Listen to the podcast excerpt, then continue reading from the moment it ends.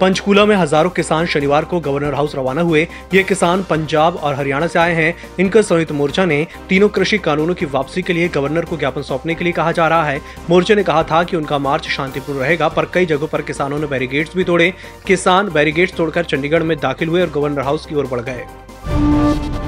अयोध्या के विकास को लेकर बनाए गए विजन डॉक्यूमेंट्स पर प्रधानमंत्री नरेंद्र मोदी की अगुवाई में वर्चुअल रिव्यू मीटिंग खत्म हो गई है। इसमें यूपी के सीएम योगी आदित्यनाथ दोनों डिप्टी सीएम केशव मौर्य और दिनेश शर्मा समेत तेरह लोग शामिल हुए। इस मीटिंग से श्री राम जन्मभूमि तीर्थ क्षेत्र ट्रस्ट को दूर रखा गया है।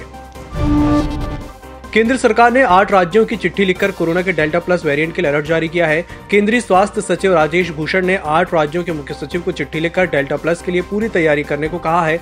इनमें आंध्र प्रदेश, गुजरात, हरियाणा, जम्मू कश्मीर, पंजाब, कर्नाटक, राजस्थान और तमिलनाडु शामिल है। पीपल्स डेमोक्रेटिक पार्टी अध्यक्ष और जम्मू कश्मीर की पूर्व मुख्यमंत्री महबूबा मुफ्ती फ़िलहाल किसी भी चुनाव में दावेदारी पेश नहीं करेंगी। उन्होंने कहा है कि वे खुद जब तक कोई चुनाव नहीं लड़ेंगी, जब तक जम्मू कश्मीर का विशेष दर्जा बहाल नहीं हो जाता। महबूबा ने कहा कि केंद्रीय नेतृत्व को इस बात पर फोकस करना चाहिए कि राज्य के लोगों के साथ दिल की दूरी कैसे मिटाई जाए।